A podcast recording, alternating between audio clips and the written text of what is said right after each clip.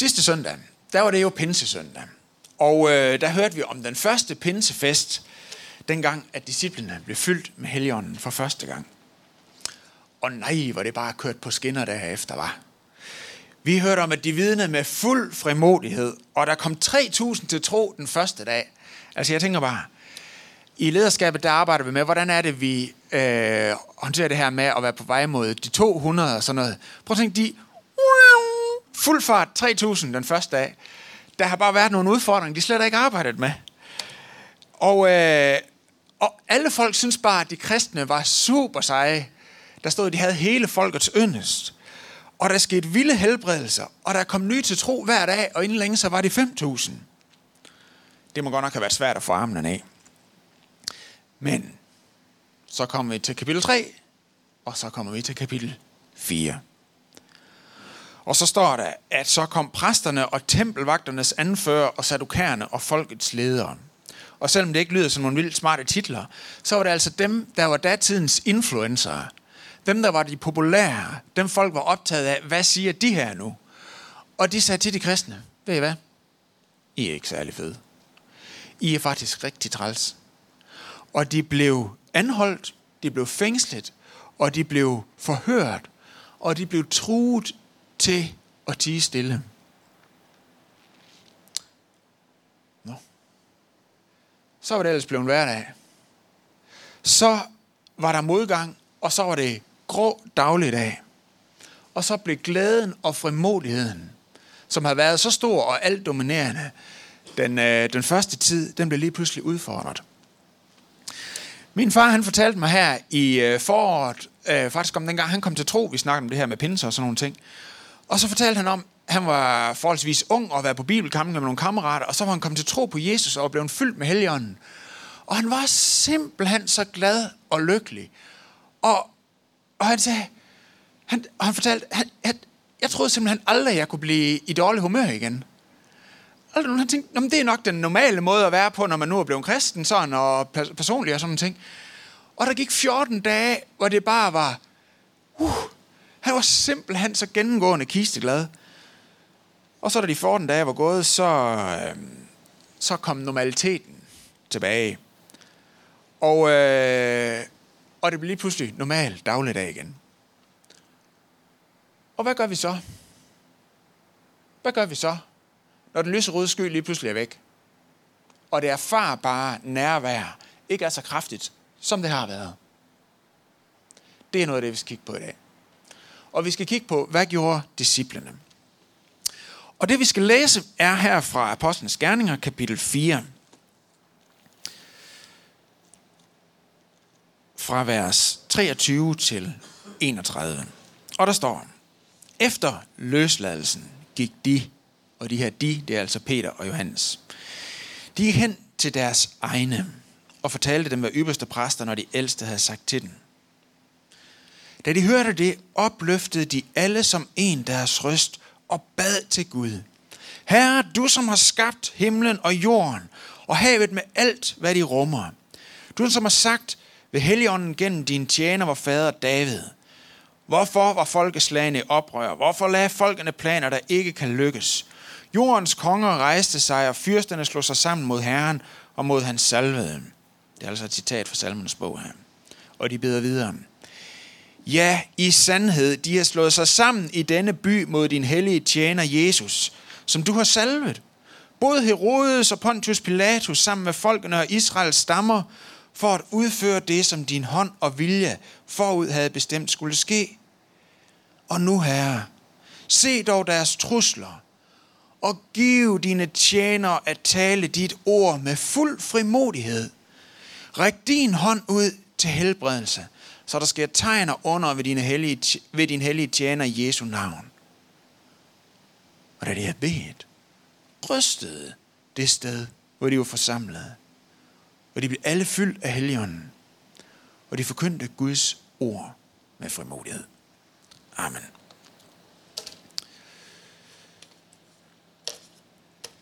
Fire ting vil jeg tage frem, for at vi kan lære af det fra den her passage. Og for at jeg selv kan finde rundt i det, så har jeg givet en overskrift, der alle sammen starter med K. Overskriften lyder konsistens, kollektiv, kongen og kraften. Vi starter med konsistens. Hvis der er noget, der appellerer til mennesker i vores tid, så tror jeg, det er konsistens. Snart uanset hvad man siger, så appellerer det til folk, hvis der er sammenhæng mellem det, man siger og det, man gør. Sammenhæng mellem værdier og handling. Sammenhæng mellem det, vi siger med vores mund, og så det, vi rent faktisk prioriterer og omsætter og investerer i. Det er noget af det, der bliver lagt mærke til hos politikere, ikke mindst nu har vi lige haft valgkamp osv. osv. Det er noget af det, der bliver lagt mærke til hos ledere, og det er noget til vores børn lægger mærke til hos os som forældre. Både når de er små og når de bliver voksne. Er der konsistens mellem det, vores forældre siger og det, de gør, så er det lige pludselig interessant. I kapitel 4, som vi har læst her, så bliver de kristne pludselig klar over, at det er rigtig, rigtig fede, som de har oplevet, at det kommer til at få en pris fra os.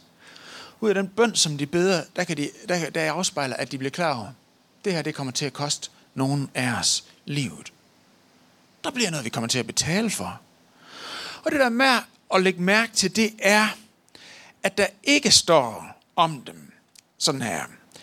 Da de erfarede, at det ikke altid var fedt at være kristen, men ligefrem kunne have omkostninger, omlagde de deres trosliv til det private rum, hvor Jesus kunne få lov til at have sit afgrænsede domæne, og så fandt de andre ting at gå op i.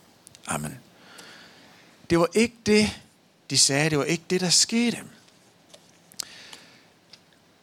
Der er en, et bog i Bibelen, som jeg synes er interessant at lægge mærke til i den her sammenhæng. Det er fra det gamle testamente, den hedder Jobs bog. Og den handler grundlæggende om en fyr, som havde det super godt på alle måder. Men så mistede han alt det. Han mistede alle sine penge. Han mistede det mest af sin familie. Og han mistede sit gode og stærke helbred. Og det mest af den her bog, Jobs bog, den handler simpelthen om, hvordan Job han skælder ud på Gud og råber og brokker sig og er så utilfreds og siger til Gud, det er for dårligt det her, hvad sker der, hvad har du gang i, hvorfor går det mig sådan her? Og vi tænker, åh, oh, det var godt nok ikke så heldigt for dig, Job. Det var ikke så heldigt, den side af, af dit fromhedsliv, den blev så åbenbar, og hvorfor skulle den også lige med i Bibelen? Det var lige lidt pinligt for dig, Job. Men så slutter bogen med, at Gud genopretter Jobs liv og siger, du har gjort det godt, Job. Gud anklager, anerkender ham og så anklager den, anklager Gud hans venner, som har kritiseret ham for at respondere sådan over for Gud, så, som han nogle gange gjorde. Og vi sidder bare tilbage. What? Hvorfor, hvorfor får han al den anerkendelse? Hvorfor roser Gud ham for det, han har gjort? Han er, nu har vi læst 30 kapitler igennem Jobs bog, og Job han er bare øh, skældt ud og brokket sig. Nøglen til at forstå Jobs bog ligger i starten af bogen, hvor der er refereret en samtale mellem Gud og Satan. Og Gud siger til Satan, har du set min tjener Job? Der er ingen som ham. Der er bare bund i ham. Han har karakter, han tjener mig hele hjertet og sådan noget. Og så siger Satan, og Satan det betyder anklageren, så han begynder at anklage Job, og så siger han, ja, det er da fint Gud. Det er da klart, at Job han tjener dig. Prøv at se alle de fordele, han har af det. Prøv at se, hvor godt det går ham. Prøv at se, hvor velsignet han er på alle mulige måder. Og så er det, han siger til Gud, Job, han adlyder dig på grund af de fordele, han har ud af det. Job, han er din hengivende tjener. Eller han er ikke din hengivende tjener. Han, han gør bare det her, fordi han er en forbruger. Han er ikke en tjener, han er en forbruger. Han handler med dig, Gud. Du får lov til at være hans Gud, så længe han får et godt udbytte ud af det så længe at det ikke har nogen omkostninger for ham. Så længe det er en god forretning. Han er en god liberal markedsøkonom. Han har regnet på cost-benefit. Og hvis du hæver omkostningerne for det, at han er din tjener, så vil han da vende dig ryggen. Så vil det få for store omkostninger for ham. Job, han er din tjener, Gud, for hans egen skyld. Han tjener dig bare, fordi at det er en pointe for ham det, han elsker ved at tro på dig, er hans udbytte, men det er ikke dig, Gud. Det skal du ikke tro. Det er hans output, han elsker. Det er ikke dig, Gud. Ved I, hvorfor Gud han genopretter Jobs liv i slutningen af bogen. Selvom han ikke har lavet andet, der skal ud på ham i 30 kapitler. Det er fordi, at igennem alt det her, så vender Job sig ikke væk fra Gud. Han vender sig til Gud. Og det er godt ske, at han skælder ud, men han skælder ud på Gud.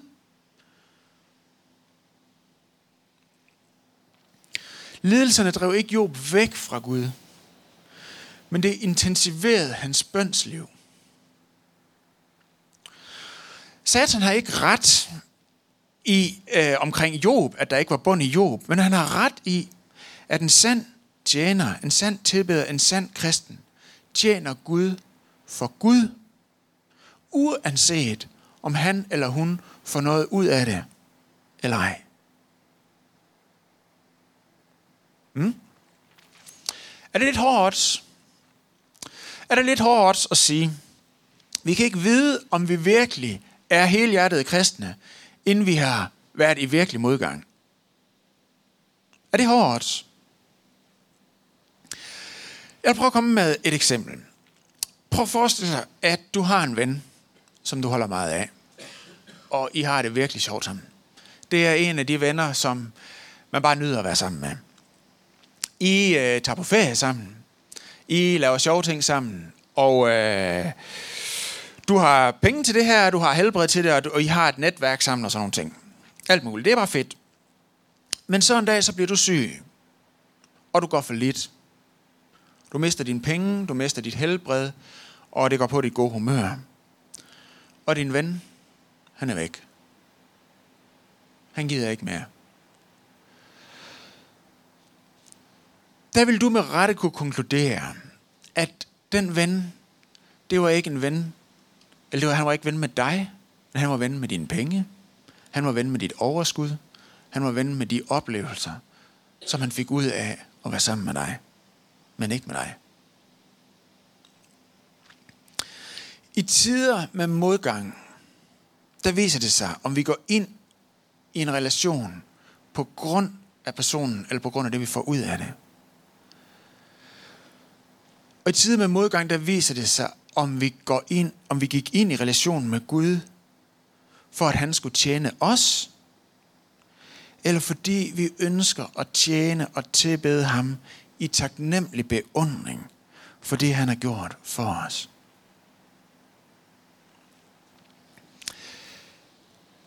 Jeg synes, vi skal prøve at lægge mærke til, hvad det er, de beder om, de her første kristne. De beder ikke om, som man kunne forvente, at deres omstændigheder måtte ændre sig. Eller de ændrer, beder heller ikke om beskyttelse eller om hævn over de her folk. Men de beder sådan her i vers 29. Og nu, Herre, se dog deres trusler og giv dine tjenere at tale dit ord med fuld frimodighed. Ræk din hånd ud til helbredelse, så der skal tegner under ved din hellige tjener i Jesu navn. De beder, giv os mod til at fortsætte med at tjene dig, så mennesker forvandles omkring os. Og jeg mærke, at der er ikke noget forkert i at bede om, at Gud vil ændre vores omstændigheder. Jesus har selv lært os at bede, giv os i dag vores daglige brød, og befri os fra det onde. Men det er ikke det første, de beder om. Fordi at det ikke er det primære i deres liv. Der er simpelthen noget, der ligger før, og det er Gud. Det er den Gud, han er. Og det, de ønsker, det er, at de må få lov til at komme igennem det her de ønsker at få lov til at bede om at blive hjulpet igennem det, de står i. Så lad os prøve at kigge på, hvad er det, de konkret gør? Og hvad er det, vi kan gøre, når modet svigter, og modgangen den sætter ind? Det første, jeg lægger mærke til, er det, der står i vers 23, den første linje, hvor der står, efter deres lødfladelse gik de til deres egne og fortalte dem, at øverste præsterne de ældste havde sagt. Det her, det var Peter og Johannes. Det var de, det var ligesom lederne, ikke også? Det var ligesom dem, man kunne forvente af, at de øh, kunne klare nogle, nogle svære ting, ikke også? Og så er spørgsmålet, hvorfor klarede de ikke bare ærterne selv? Det var ligesom lederne, ikke? Men der står, at de gik til deres egne. Og det siger os noget vigtigt om, at som kristen fællesskab, der er den enkeltes modgang altid et kollektivt anlæggende. Og det er det også selv om vores intuitive, og jeg vil sige også min intuitive måde at reagere på, vil være at isolere mig, indtil jeg er ovenpå igen. Men der må jeg bare sige, at der er noget, vi må lære af de første kristne her. De gik til deres egne, og de delte det her, som de bare havde det svært med. Hmm? Vi skal altså ikke forvente af os selv eller af andre, at vi er designet til som kristne at klare problemer og kriser alene. Gud har designet den kristne menighed sådan, at vi kan være der for hinanden. Og vi kan lære de første kristne at gå til hinanden. Så gå til dine egne. Gå til en ven. Gå til din cellegruppe. Gå til din mentor. Eller din præst. Eller whatever det er. Det eneste du ikke skal, det er at gå alene. Gå til nogen. Når du er anfægtet. Når der er noget, der er svært. Når der er noget, der koster. Kristendom er simpelthen ikke en solosport. Det er en holdsport. Det var det andet K, kollektivet. Så er det tredje K, kongen. Vi vil prøve at kigge lidt nærmere på det her bedemøde, der fandt sted. Og en sjov lille kulturel note, ikke nødvendigvis noget, jeg tror, vi skal efterligne, men noget, som jeg bare synes er interessant, det er det, der står, at de opløftede alle som en deres røst. Og øhm, på det her tidspunkt i verdenshistorien, der var det ikke normalt at kunne læse med, øh, med, med lukket mund, altså læse inden, indenad, eller hvad det hedder. Det første eksempel i øh, vestlig litteratur er fra det 4. århundrede, hvor der er en fyr, der hedder Ambrosius, og folk var meget optaget af, at han kunne læse, uden at der kom lyd ud af hans mund, men bare når han bevægede læberne. Det var altså ikke normalt at læse inde i sig selv, og det var heller ikke normalt at bede inde i sig selv. Det var simpelthen ikke et fænomen, som man havde. Når man bad, så bad man højt. Og øh, så står det, de opløftede alle som en deres røst. Og øh, det er sådan en kulturel ting, ikke også? Det er ikke noget problem, at vi beder i munden på hinanden. Det skal vi bare forestille os. De er alle sammen begyndt at bede højt samtidig. Det har sikkert været meget øh, festligt, eller hvad man skulle sige. Jeg tror, jeg har lidt svært ved at være i det. Men øh, det er det, vi skal forestille os. De kan så simpelthen bare til at bede ud af deres hjerte. Herre Gud! Og så kørte det bare ud af. Men det gjorde de. Men det er jo ikke det mest spektakulære øh, ved, ved det her bedemøde. Men det er simpelthen det, der kom ud af det. Der står, at stedet rystede. At de blev fyldt med helligånden. Og at de vidnede om Gud med frimodighed. Frimodighed, jeg synes, det er så fedt et ord, for det siger, at der var et mod, der var blevet sat frit. Der var et mod, der var fanget, eller bundet, eller tynget, som blev sat frit. Og der står, at det var simpelthen outputtet det her. De fik frimodighed. Og jeg synes, det kunne være interessant at se lidt på, hvad, er det der, hvad var det, der skete under det her bedemøde? Hvad var det, de gjorde? Og der står sådan her, at de starter med at bede. Herre, du som har skabt himlen og jorden og havet med alt, hvad det rummer. Jeg tænker, mm, hvis nu teksten var stoppet før, og så man selv skulle ligesom danne sig et billede af, hvad var det, de havde bedt, så tror jeg, jeg ville have forventet, at de var startet på at bede på en anden måde. For eksempel at sige, Gud, vi har de her kæmpe store problemer. Men i stedet så begyndte de at bede, Gud, du er kæmpe stor. Gud, du er den, der har skabt jorden og alting, og du har en helt vild kraft. Og så begyndte de at bede faktisk med nogle citater fra Bibelen. Og det er jo det her, der starter med, hvorfor... Nej, her er du, som har skabt himlen og jorden. Det står ikke mindre end fem forskellige steder i det gamle testamente. Og noget af det, vi kan lære af de første kristne her, det er, hvor de bliver bange, så går de til Bibelen, og så kigger på, hvem er det nu lige Gud han er? Hvem er det nu lige Gud han er? De går til Bibelen for at blive mindet om, at deres problem, at selvom deres problemer er store, så er der en Gud, der er større. Det er tydeligt nok for dem, at Og også for os, at problemerne de er både store og virkelige, dem de har. Det er tydeligt nok. Men det, der var utydeligt, det var i den her virkelighed, hvordan er det lige Gud af det? Og der går det til Bibelen for at blive skarp på det. Og så opmuntrer de hinanden med de sandheder fra Bibelen. Og ved hvad, jeg synes, der er noget en, en, en rigtig vigtig guideline i det her. Vi har i vores menighed for tiden den her øh, ting, vi arbejder med tid til Gud i det daglige. For se, hvis vi ikke ved, hvor vi skal gå hen, når der er et eller andet, der tårner sig op. Hvis vi ikke ved, hvad er det egentlig, der definerer vores virkelighed, så kan det, der er lige foran øjnene på os, lige pludselig komme til at fylde hele horisonten. Der har vi simpelthen brug for at gå til Guds ord, for at få vores virkelighed korrigeret, så vi ser hele virkeligheden. Ved I hvad? Jeg synes, Henrik Sonesen, han er så sej. Og det kan jeg godt sige, fordi nu er han her ikke lige til stede i dag. I, øh, eller han er ude til det der sådan business. I, eller børnekirke, jeg ved faktisk ikke helt, hvad det er, han laver. Han er her ikke lige. I fasten, der kan han så, satte han sig for at lære romerne 8 udenad.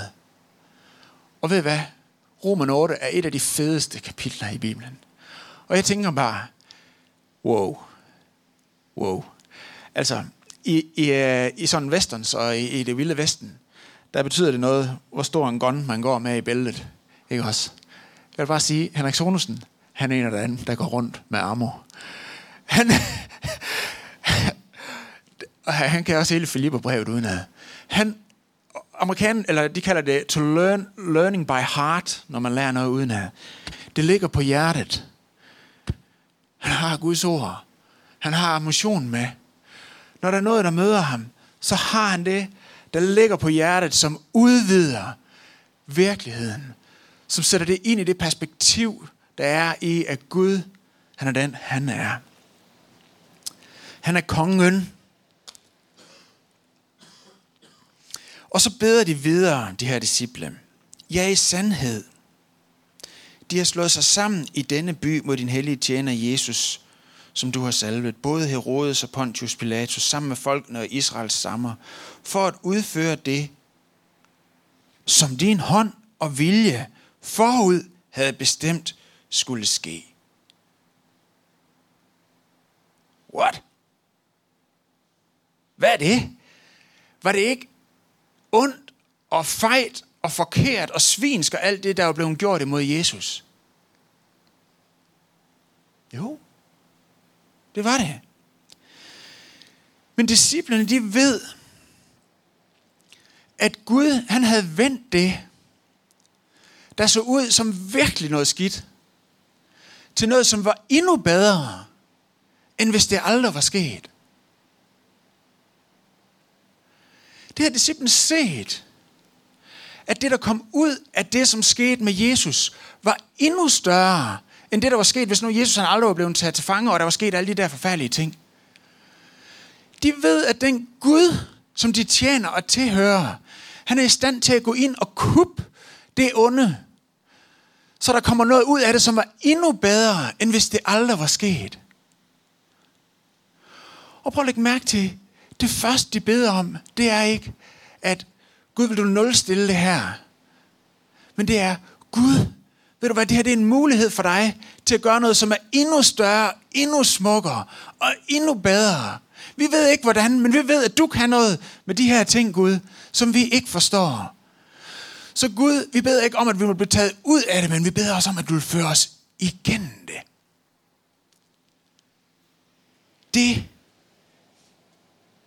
synes jeg bare er bemærkelsesværdigt. De beder om at have frimodighed midt i det, der sker. Det er simpelthen ikke en defensiv kristendom, men det er en radikal, offensiv tilgang. De beder ikke om hævn, de beder ikke om at blive fri, de beder ikke om at få fred, men de beder om, at Gud igennem det her vil bryde igennem. Og det, der sker, det som der kommer ud af det, det er, at Guds ånd knytter sig til Guds ord, som de holder fast i. Og de alle sammen bliver fyldt eller genfyldt med ånden og får ny frimodighed.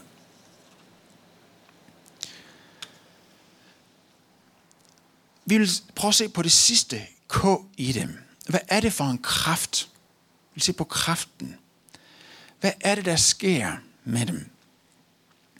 Fordi noget af det, som jo er tydeligt spektakulært i det her, det er alt det her overnaturlige. De bliver fyldt med ånden igen, og der er rysten og sådan noget. Men det, som er det øh, jordnære og praktiske i det, det var det, de gjorde. De gik til Gud. De holdt fast i Guds ord. De opmuntrede hinanden. De var sammen i det. Og øh, uanset de fænomener, der følger med, så det Gud, han vil gøre, er altid det samme. Så lad os prøve at kigge på øh, det, der kommer ud af det her med at blive fyldt af ånden. På pinsedagen, som vi hørte om sidste søndag, hvor øh, de kristne de bliver fyldt med helgen, når der sker alt det her, så er der nogen af dem, der ser det udefra, der aflæser det på den måde og tolker på den måde, de har drukket sig fulde. De er bare fulde af sødvin. De er, de er sådan lige lidt. Det må være fordi, de har drukket sig fulde. Og øh, Peter han siger, da han begynder at tale, sagde han, øh, nej, nej, det er det slet ikke. Klokken er kun ni om formiddagen. Og det skal forstås, forstås på den måde, der er ingen, der er fuld klokken 9 om formiddagen. Det skal ikke forstås på den måde, nej, man kommer i bænding igen klokken 3 i eftermiddag, så skal I bare se. Det er ikke det, han siger. Han siger bare, nej, det er ikke det, der er sket her. Men der er alligevel en sammenhæng mellem det at være fuld af alkohol, og så være fuld af ånd, som vi vil prøve at øh, lidt rundt i. På latin, der hedder spiritus spiritus. Det er rimelig nemt. Det er det samme på latin, som det er på dansk. Men på latin, hvis man skal sige ånd, så hedder det også spiritus. Så på latin er det det samme navn for alkohol og for ånd. Så helligånd på latin hedder spiritus sanctus. Ånden, den hellige. Så også sådan rent sprogligt er der en sammenhæng. Og i Efeserbrevet kapitel 5, der skriver Paulus til øh, den her menighed i Efesos, hvor han også øh, taler om øh, en sammenhæng mellem de to. Han siger, drikker ikke fulde i vin, det fører til udskejelser, men lad jer fylde af ånden.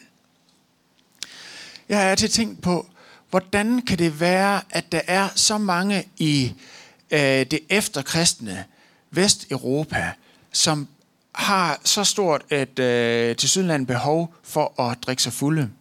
Jeg kunne ikke lige finde nogle opdaterede øh, undersøgelser, men jeg fandt en fra 2015, som sagde, at i 2015 havde danske unge rekord i alkoholindtag. Hvad er det for en tørst, der kommer til udtryk i det? Og jeg tror egentlig ikke bare, det er uopdragenhed eller et eller andet, hvad man ellers skulle finde på af forklaringer. Men jeg tror også, der er en reel og en gedin. Øh, det er udtryk for noget gedint, et gedint ønske om at være fyldt af spiritus. Være fyldt af ånden. At det er udtryk for det. Og så tager man, hvad der ligger for hånden. Men vi vil lige prøve at kigge på det her, øh, de her to spiritusser som fænomen. Først fylde af spiritus som alkohol. Vi har nok alle sammen set en eller anden udgave af en film, hvor der er nogen, der skal tage mod til sig. Enten fordi der er en, der skal have nogen på kassen, eller der er en pige, der skal scores, eller, eller et eller andet svært, der skal siges. Og så bunder de lige et øh, shot, eller en whisky, eller en, og så, så man er så op, og så har man, så har man mod til det, ikke? Fordi spiritus giver en frygtløshed. En anden ting, som spiritus giver, er glæde. Jeg tror, at langt de fleste danskere vil have svært ved at forestille sig en fest uden fuldskab. Jeg kan sige, at der har lige været byfest i øh, Onsil her i nat, og det kunne vi da i hvert fald høre øh, helt indtil klokken 3, at der var gang i den der. De fleste oplever glæde ved beruselse. Hvis man går ind på netdoktor.dk, så kan vi se nogle af de øh, følgevirkninger, der beskrives der. Er, det er noget det første, der sker, er, at øjet får svært ved at fokusere. Det næste er, at evnen til at opfatte situationen forringes. Så er det øh, sådan, at evnen til at udføre præcise bevægelser forringes. Evnen til at gennemtænke handlinger og konsekvens forringes. Og til sidst manglende selvkontrol. Og i, hvis man kommer op på en promille på 4, så bevidstløshed og livsfare. Hvis vi ser på den anden spiritus, spiritus sanctus, så vil jeg illustrere det med et billede, som, øh, som jeg også har brugt før, som synes jeg rigtig godt illustrerer virkningen af åndens fylde. Og øh, billedet er en far, der er ude at gå en tur med sin lille søn på fire år. Og så mens de er ude at gå, så tager den her far sin søn op i sine arme. Giver ham en krammer. Og siger, åh, min søn, jeg er så glad for dig. Og kysser ham. Og så er spørgsmålet, er den her dreng blevet mere sin fars søn efter den her hændelse? Og der spørges, juridisk set? Nej, ingen forskel. Biologisk set? Nej, ingen forskel. Men erfaringsmæssigt? Verden til forskel. Han har mærket sin fars arme omkring sig. Sin store, stærke far, som er i stand til at klare alt, og som elsker ham. Og han har fået bekræftet, både på hans krop og i hans ører og i hans forståelse, at hans far, at han betyder alt for hans far. At hans far elsker ham til skyerne. Og der er ikke noget, der hans far mere optaget af, end at være sammen med ham, passe på ham, og at der skal ske alt det bedste for ham. Der er noget, som fundamentalt er forandret. Nemlig drengens oplevelse af det her.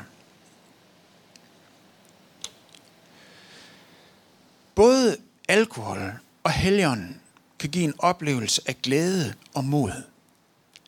Alkohol kan gøre det, fordi det har en undertrykkende funktion i vores hjerte, så vi ikke kan opfatte virkeligheden fuldt ud, som den er. Det vil sige, at det er en dum glæde. Jeg glæder mig, fordi jeg ikke tænker klart. Mens Helligånden giver en intelligent glæde. Den viser os hele virkeligheden. Alt det, som der er. At den eneste person, hvis mening og kraft betyder noget, elsker mig til skyerne. Og det betyder, at alle andre problemer bliver relative. Alle andre problemer bliver mindre. At frygt for fremtiden og hvad andre vil sige, erstattes af mod og kærlighed og fred. Fordi Gud er god. Fordi Gud er stærk. Fordi Gud er vis, og han ved, hvordan at vi kommer videre herfra. Og fordi han elsker dig. Lad os rejse os op og bede.